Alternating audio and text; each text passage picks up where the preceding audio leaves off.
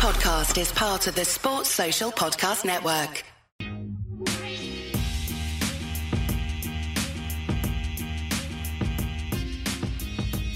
So, a lot has happened at Chelsea over the past week. Well, so much always happens at Chelsea, as is the nature of our club. But now Chelsea have a new signing, quite a big signing in Mykhailo Mudryk, and I'm glad to say I'm joined by an expert to speak about him, Andrew Todos. How you doing, Andrew? Welcome to the show. Hi, Daniel. Uh, looking forward to chatting a bit more about him and the surprise that essentially the past few days have uh, seen us all get involved in. Yeah, it was mental. I was sat here on Saturday evening. I just watched the the three o'clock games unfold, and then I saw the news. And then I was at Stamford Bridge on Sunday with Mudryk on the pitch at half time. It was just, it's one of the most wild transfer stories. I mean, this time last week, if I'd have said to you, all of that was about to unravel and, and he'd become a Chelsea player rather than going to Arsenal, would you have believed me? Uh, honestly, no. Just based on all of the chat from you know every insider going, from all the journalists that were saying that essentially Arsenal were pulling up in you know pulling up front in the race and closing in on a deal. And I think the fact is that Chelsea were involved in some talks. Obviously, at the start of the year when Darijo Srna was at the was at Stamford Bridge a few weeks ago, and I think it just went a bit cold um, in the media. Anyway, I assume that Chelsea were continuing those talks behind closed doors and everything else. And then, I mean, on the day that we're recording this right now, uh, Serhii Palkin, the Shakhtar CEO, he's come out with loads of insight on the deal um, from his end, saying that Chelsea essentially flew in on the Friday uh, or the Saturday and got the deal done after 10 hours of talks. So it just seems like Chelsea were a lot more focused and wanting Mudryk compared to Arsenal, who apparently offered the exact same money as Chelsea. So that kind of stuff where we've been saying that essentially Chelsea turned up with all the cash and everything else, then that's why it shifted it over. I think it was more to do with like the bonuses and how everything was paid out finally. And I guess Mudryk was swayed over because we've been seeing the public affection he's been showing for Arsenal and everything over the past few months.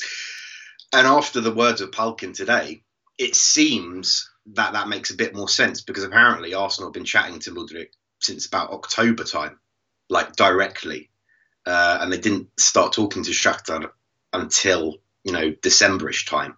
So Mudryk's probably been set on Arsenal in a personal bubble sense, and then uh, Chelsea came in with with the actual goods, you could say. Yeah, I did see the briefing on Monday night from Arsenal sources trying to sort of make out that Chelsea had paid such a big fee for Mudryk over over Arsenal, and you know, it, effectively Chelsea have got a worse deal. But it is interesting reading those quotes today because it kind of, I think, changes the complexion. I'm sure if you're an Arsenal fan, you probably don't want to believe that, and you'll believe the Arsenal side of things as, as the nature of, of these deals and, and sort of the, the rumours that go around uh, around the business uh, of transfers.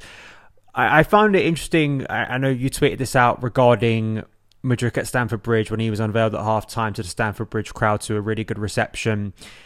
He was joined by the sporting director of, of Shakhtar, which is a really unique thing. I mean, I, I know obviously with Shakhtar, with what's been going on in, in Ukraine over the past nearly year now, of course, it's a very unique situation. I mean, does that kind of reflect how close those two are and also how close Mudryk was to, to Shakhtar as a club?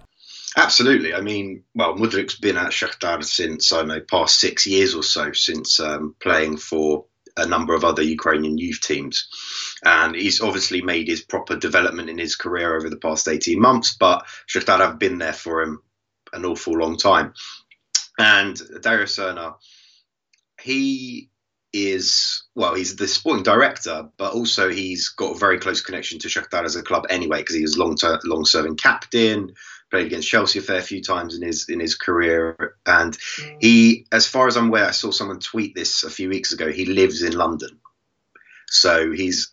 I think he's probably a regular at Stamford Bridge anyway. Just maybe no one was really paying attention beforehand, um, and basically, Darijo Srna was the one that started pushing this 100 million pound fee he was the one that was pushing it in the media and everywhere else, saying that Mudryk is the third best um, left winger in Europe after Mbappe and Vinicius. And he, I think, was the one that ended up seeing this through. The reason I think that he was probably at Stamford Bridge was more to do with the fact that he was like a representative of the club and essentially the player that was able to actually come to the UK with a visa because he lives here and everything else, compared to maybe his agents who might not have been able to get that in time. Um, and due to obviously the war and stuff, there's different rules about leaving Ukraine and, and other bits and pieces. So I think he was just probably the best placed to encapsulate all of that. Hence why he did that. And um, yeah, he was very sort of full frontal in his participation with Mudryk, you know, with the photo with the flag in, in the director's box and everything else.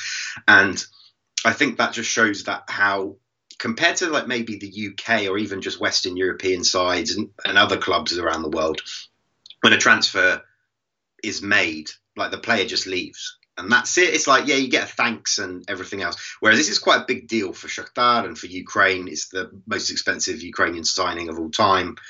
Um, they've made a load of money also with the fact that the, the current situation the country's in and the club is in.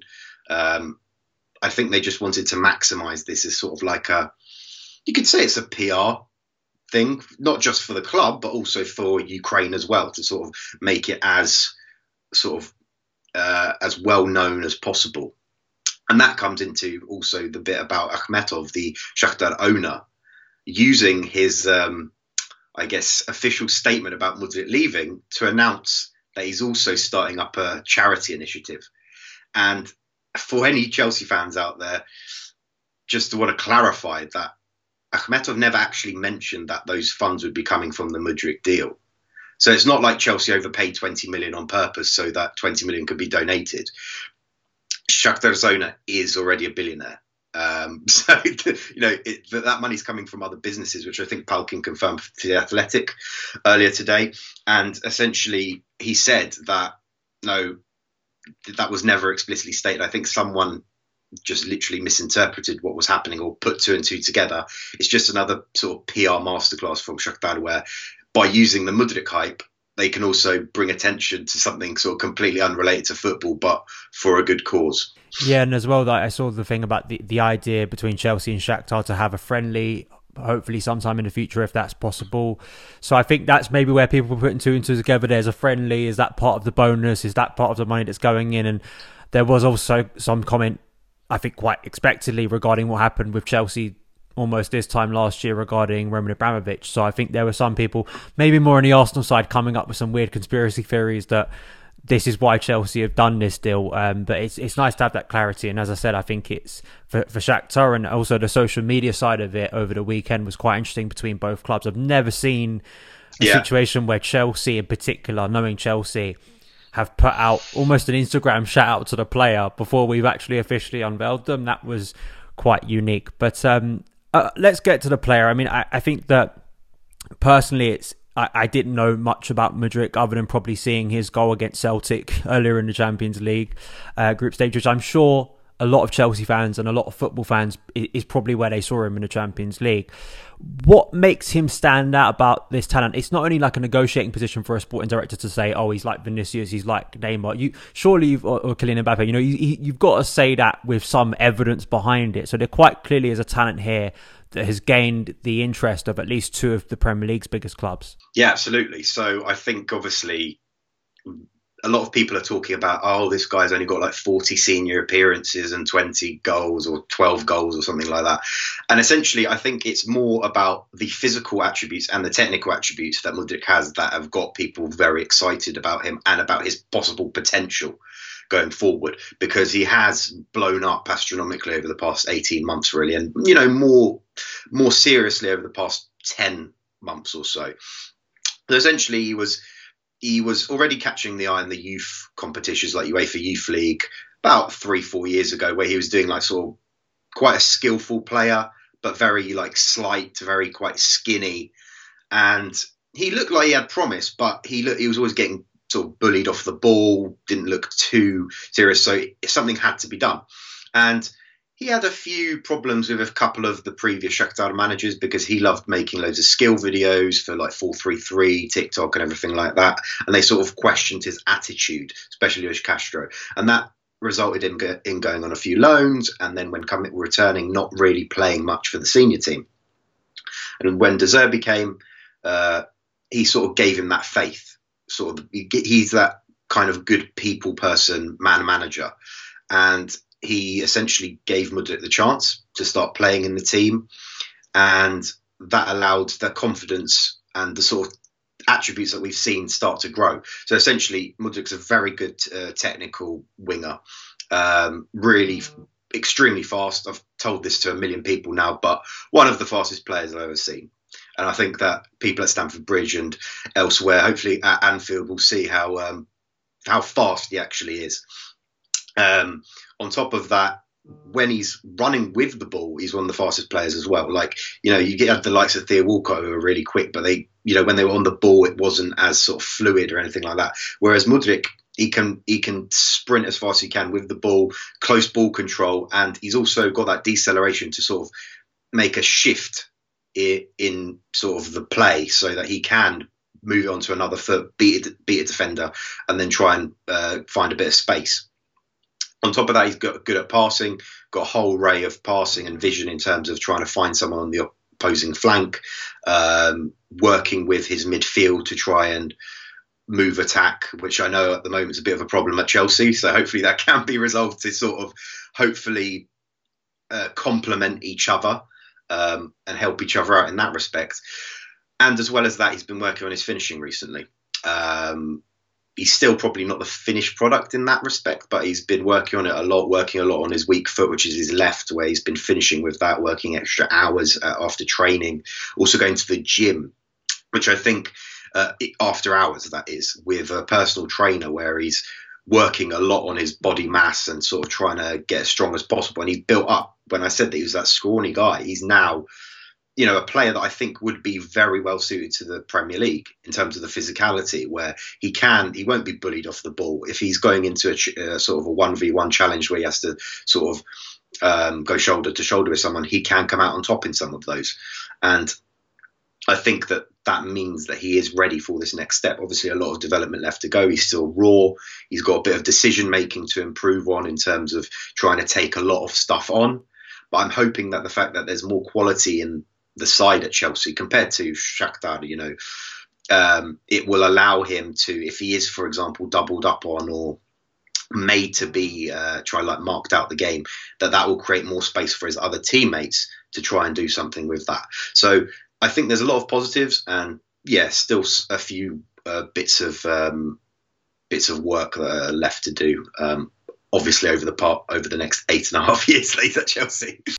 Yeah, that short contract he's been given. I don't know how long he's actually going to be here for, but uh, yeah, it's, it's interesting you mentioned the physical side of it because yeah, that's something that players we wide players we've bought recently, like Hakim Ziyech and Christian Pulisic, I think have really struggled with is is that physical challenge of, of the Premier League. And when you mentioned his speed, I mean, this was something that was brought up when Timo Werner was signed, but you know, Werner as we saw at Chelsea, where he failed was, at least in my opinion, was technically, you know, just wasn't good technically on the ball. If you put a ball in front of him to run onto, that's where his speed and acceleration is, is can be quite frightening. Um, so as you say, on the ball, that's something Chelsea have really lacked of those players who can be great off the ball runners, but also on the ball and, and really take opponents out of the game. Uh, so hopefully he can can produce that. The transition to Premier League football, I mean, it's not just about moving from one league to another. It's also a, a culture and a you know a, a, new country. I mean, especially for a young player, this may be something as football fans we don't appreciate. We just kind of see almost like FIFA, right? We look at one player going and we'll just we'll, we'll transpose the abilities to another place, and hopefully they do the same. But this is pr- the Premier League. This is Chelsea. This is one of the, the bigger clubs in the league. I mean, do you have concerns about that that um, challenge that now faces him, especially at a club that isn't doing amazingly well and doesn't have the greatest feeling at the moment. So yeah, obviously I think he knows that there's loads of pressure on him now, both for the fee, not just at Chelsea but also at uh, back in Ukraine because everyone knows that there's this big burden. He's now the poster boy he now has to, I guess, essentially fulfill what Andriy Shevchenko did when he moved from Dynamo Kiev to uh, AC Milan and you know won Ballon d'Or and everything else. Whereas apparently in the in the bonus add-on clause there is no Ballon d'Or for the from the Chelsea side. So that that maybe maybe that makes it a bit easier, but still that's his one of his own personal goals. And yeah, he's got the pressure where he's going to have to step up almost immediately, I guess, because of the current situation that Chelsea are in. There's a lot of pressure going on. The fans will probably be on his back after a few games if he's not performing, um, just because of the current, I guess, climate. Because it's a lot of uncertainty. Um, seems a bit of a mess. There's also uncertainty over Potter. Yeah, he might stay, and there is those sort of um, confirmations that he is part of the long-term deal, but you never know. in football, and you never know, uh, especially in Boehly, because he's relatively new to to the club. Uh, so we will see how that goes. But I think that he can step up to it. In all honesty, he seems to have this Cristiano Ronaldo type mentality, drive, determination, and you know, if anything, I would you, you can say it as like a when you're that good, you have to be that certain in yourself. Some people would call it delusion or you know, just to be that good, you have to carry on and believe in yourself. And he's got that. It's like, I don't think, at least for the time being, he doesn't seem to be someone who's going to lose any confidence. Um, he's just going to, he's trying to sort of like hit, hit new heights every single game, every single match that he plays in. And now that he's got sort of a new stage to do that in, I think he's certainly not going to let it down. And if anything, I feel that this season for Chelsea, is kind of I think a lot of people have already confined it to you're not going to make top four and there's not that much to lose. Just don't make it a complete embarrassment uh, of a season. Is essentially the main goal, and then sort of crack on once you can sell a load, load of players in the summer and sort of start restructuring properly. Then, so these next six months, I think, is probably quite a good opportunity for him to properly bed into the side. He can obviously get to know his teammates a bit more. He's got good English already, so that's massive positive. Um, he likes that kind of, I guess, London lifestyle anyway, where you know he's wearing all the all the latest um, Louis Vuitton and everything else. He loves tattoos, but he's also not like a party boy per se. Where, I, as far as I'm aware, he doesn't drink, um, and he's very sort of structured and focused on being in the gym if he's not on the pitch or doing something else, watching Naruto and you know those kind of sort of niche kind of niche kind of things. So he's he's kind of got that superstar image already. He just now needs to sort of fulfill that on the pitch from all the hype and potential that he's already shown in the sort of short period he has had at mm. Shakhtar. Well, at Stamford Bridge, isn't too far away from Harrods, so I'm sure yeah, he can get himself He'll down there. there. plenty of times. yeah, you go around some of the uh, the places around there, and it is it is like footballer central. It's like this is where footballers shop, so uh, I'm sure he'll like that. I, you know, you mentioned sort of his his character and kind of I think Chelsea have needed players with broader shoulders, you know, that kind of that swagger that we used to have with some of our great players. And mm. the easiest one, and it's he's probably going to be compared to him based on his positioning to Eden Hazard, because that was the last, I guess, great world class player Chelsea had, at least from an mm. attacking point of view. And, you know, if he can fulfill some of that, and, and I did say this on my podcast the day after sort of the news broke about him signing that maybe this is a good time to come to Chelsea because mm there's such a lack of that that he may take the responsibility on and think, you know, if he would have come, say, five years earlier, you know, there would have been more competition for him and he may have been lost in a shuffle like a Mohamed Salah or Kevin De Bruyne. You know, this may be the perfect time. I mean, do you kind of think that that, coming to Chelsea at this point in his career, at least this point in Chelsea history, might actually turn out to be a good thing for Mudryk? honestly, over sort of the past few days, and I've been thinking about it, yes, I, I thought initially that he'd probably be a better fit for Arsenal just right now in terms of he probably wouldn't be a starter for them uh, initially, especially in the next six months at least. But he would have sort of come on as a sub for Martinelli and, you know, involved in Europa League and continue on until the end of the season, win win the Premier League sort of in his first six months. Uh, however, at Chelsea, uh, but the thing is, there he'd be like he wouldn't be like a star because they've got like a number of players across the, across the team that are like really shining at the moment, and obviously, probably especially if he was like coming on as a sub and stuff, he wouldn't get to that.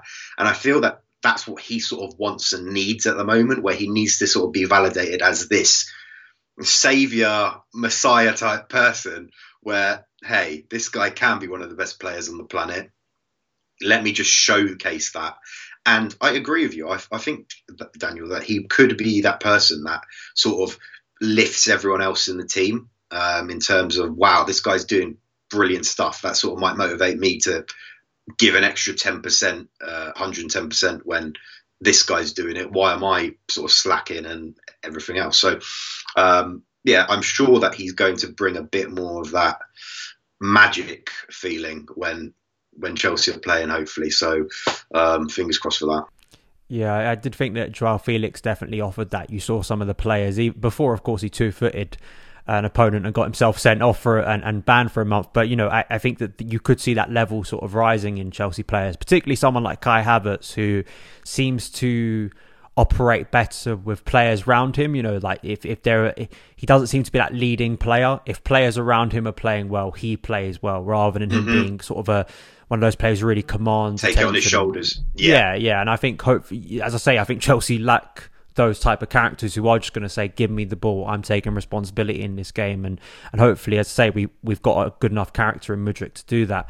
Final question, and I, I guess it may be an easy one to answer because it's quite clear where he plays. But I, I, just guess you know Graham Potter kind of the the best way to utilize him. I, I don't know if the the recent change to say a 4-3-3 or 4-2-3-1 is actually a good thing for Mudryk compared to say the wing back sort of circus that we were playing before the World Cup in all honesty, I think he does play better in that sort of 4 3 3, 4 1, 4 2 3 1.